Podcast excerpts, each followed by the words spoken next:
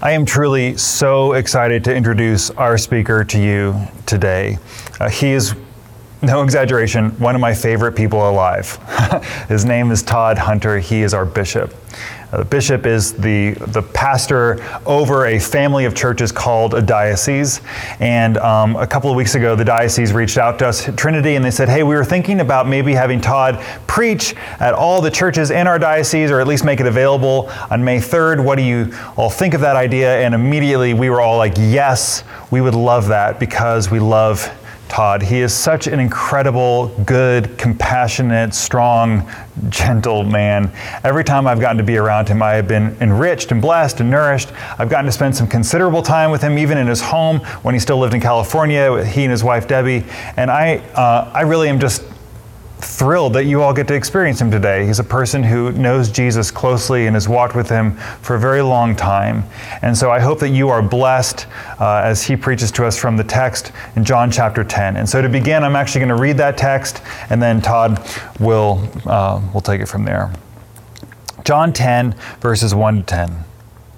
Very truly, I tell you, anyone who does not enter the sheepfold by the gate, but climbs in by another way is a thief and a bandit. The one who enters by the gate is the shepherd of the sheep.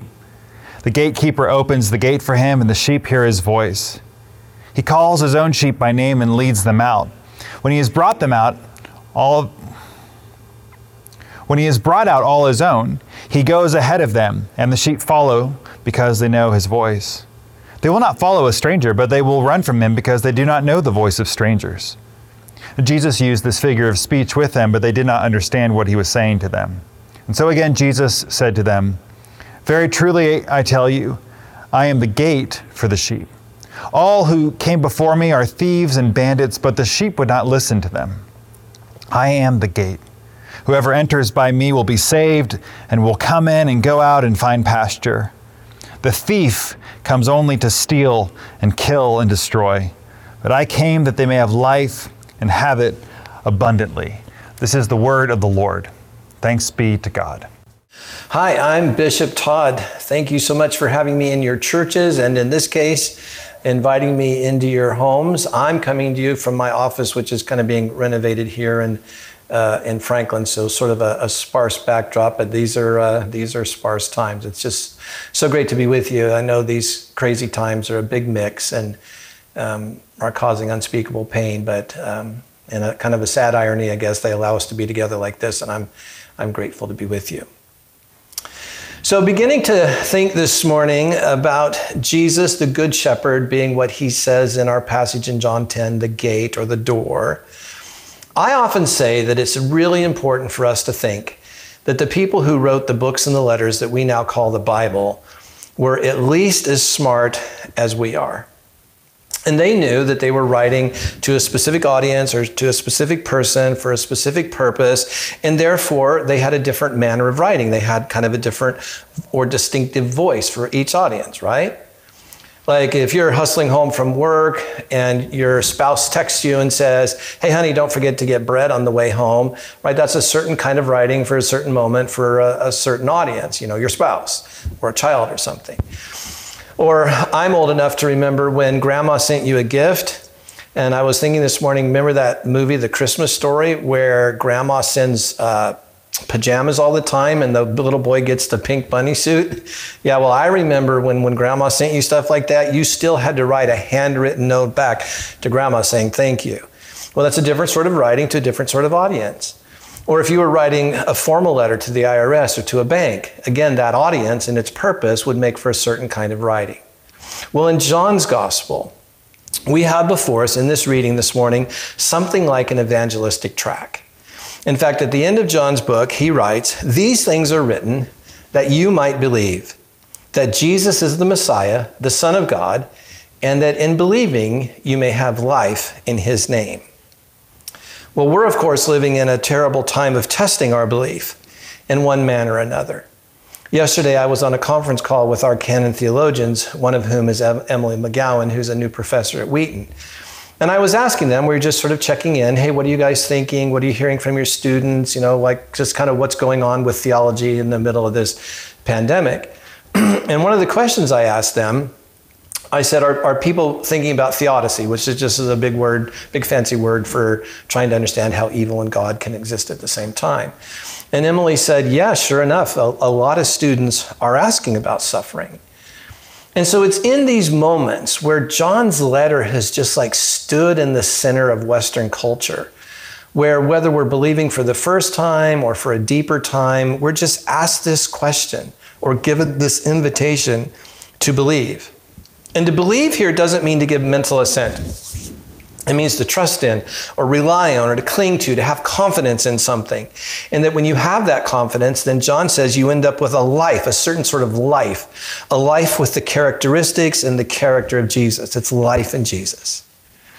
So again, this, this gospel tract has just stood here in the middle of our lives asking, Do you believe? And it asks us that question. That question is asked of us this morning in our current context. As I was thinking about this passage this week, I remember when Debbie and I were teenagers in the Jesus movement in Southern California and hearing this question for the first time from a young evangelist Do you believe? But I also remember the very many times over the last 45 years or so in which do I believe is challenged by different contexts and different seasons in life people who are following what Jesus called thieves and robbers, like their, their minds sometimes just get wandered away into that, that negative sort of stuff that Jesus was talking about. They're asked, again, do you believe? So when John asks us to believe in order to have life in Jesus, John has something really specific in mind. And it's not mostly what can dominate American religion or American spirituality, which would have to do with having correct doctrine or choosing the right denomination. So let's just keep it real for a minute. I mean, how careful really is your theology? I mean, do you really have detailed interpretations mentally handy for all the big and important categories of, of Christian doctrine? Or when you chose a denomination, I mean, did you really study all the denominations and all the streams to pick the denomination that we're a part of? And of course, for most of us, the answer to those questions are no. But we can just relax about that. I mean, care is needed in those things. And certainly, I can put my hand over my heart and say, every day of my Christian life, I've tried to grow the best I can in precision thinking about those sorts of things. But I just want you to know that heaven's not going to be populated by the top 10 best theologians who ever lived, not by the most, um, you know, nuanced historians or the brightest sociologists of religion. What John is asking for here, the goal of any of that sort of thinking, the goal of any of our praying or studying, it has to do with the lines of helping us believe. And in believing, to have life in Jesus' name.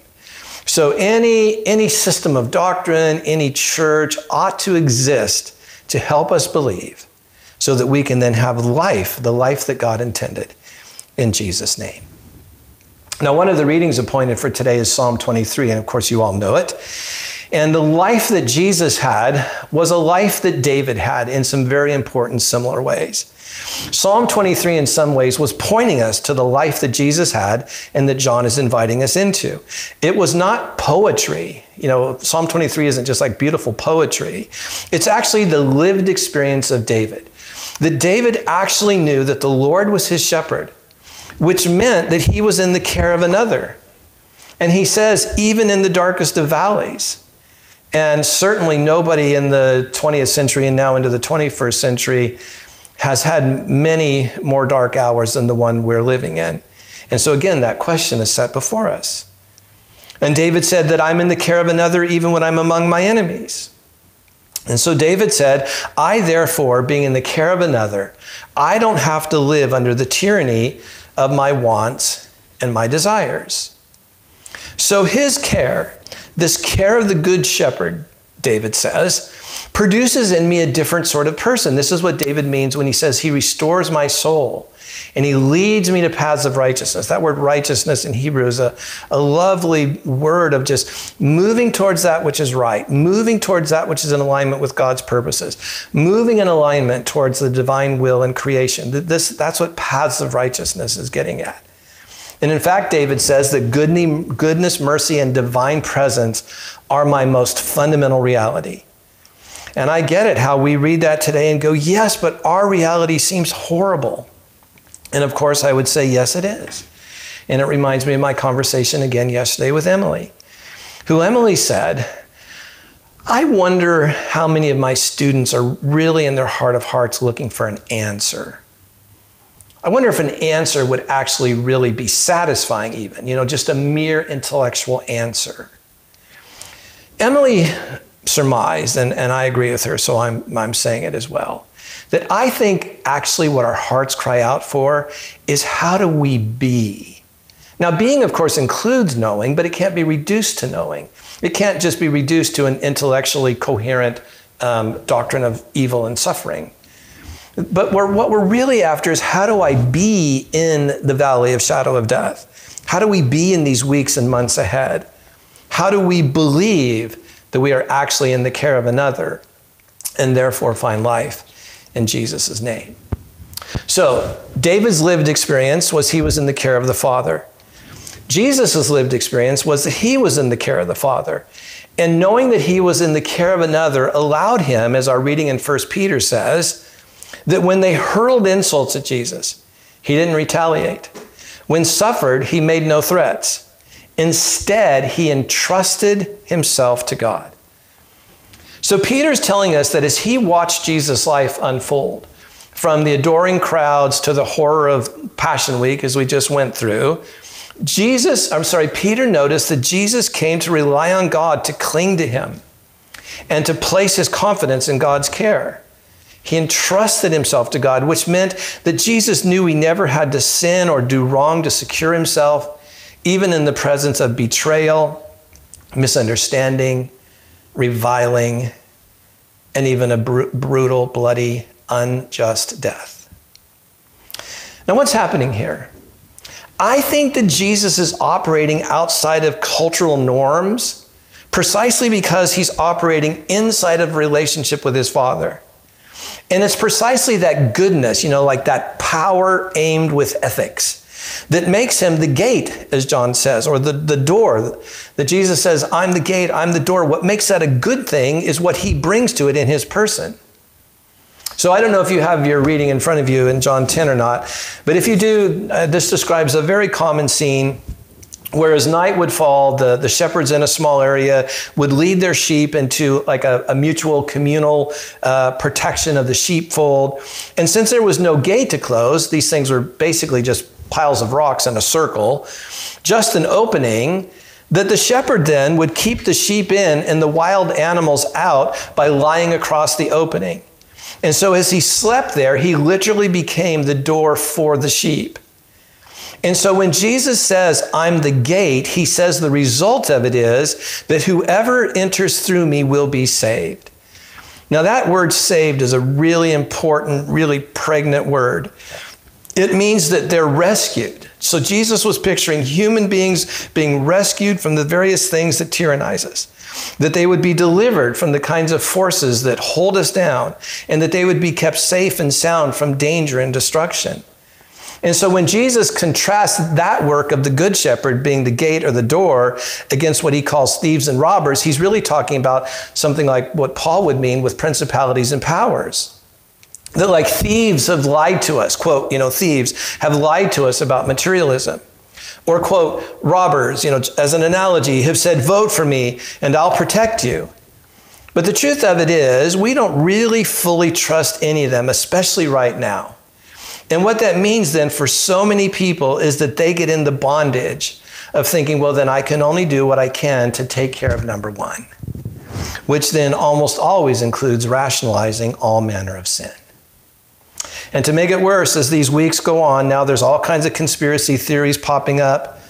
No one really knows who can be trusted. No one knows which politicians or entrepreneurs really have us as their first priority. And with Jesus, the Jesus that John invites us to believe in and to have life in him, we can just always be sure that we are his highest priority and that we are never to him a client or a customer or a vote. He is both the protective gate and our shepherd. And this means that I never again have to do wrong or medicate myself or harm others to keep myself safe. And John's gospel stands in our day, the end of April, beginning of May, 2020, asking, Do you believe? Actually encouraging us to believe because John saw the vision that if you'll believe, if you'll trust in this, rely on this, place your confidence in it, that you then will have life in Jesus' name. Well, John said, I wrote these things that you might believe. And I've said these things to you this morning that you might believe. Whether that's for the first time or for a deeper time or another time or a newer time, here's some ways that you can know that your believing is real. You'll know that you're having life in Jesus' name when you feel released from what I call functional atheism, which is just the thought pattern that says nothing good is going to happen here unless I make it happen. Well, when you're in the care of another, such thought is banished. You'll know you're really living the life that John was inviting us to when you feel freed from forcing things, from controlling all outcomes, and from judging yourself and judging others. And then, thirdly, I think you'll know you're really getting a, a, a whiff, a, a sniff of this new life when you begin to feel delivered from fear and worry and stress regarding the future. Well, here's how you can begin to believe. If you feel like, yeah, this morning, Todd, I actually do need to once again, or for the first time, place my confidence in God and find life in Christ. Here's how you can let that happen. Jesus said, My sheep know my voice. They hear my voice and they know it. So just begin to listen for his voice. And maybe you've heard his voice in this message and want to respond. John would be so happy. And then if you've heard that voice, follow that voice. Begin to really cherish it and treasure it and fashion your life upon it. Begin to place your trust in that voice, place your confidence in it. And then walk through that door, walk through that gate, and enter the realm of the kingdom of God, which Paul tells us is marked by the righteousness and peace and joy of God Himself. So this morning, I'm inviting you to trust and follow Jesus, to receive what Jesus said He came to bring. And I love the way Peterson gets this in the message, verse 10. He has Jesus saying, I came so that they might have real and eternal life, more and better life than they ever dreamed of. And I ask you, trust and follow Jesus. Amen.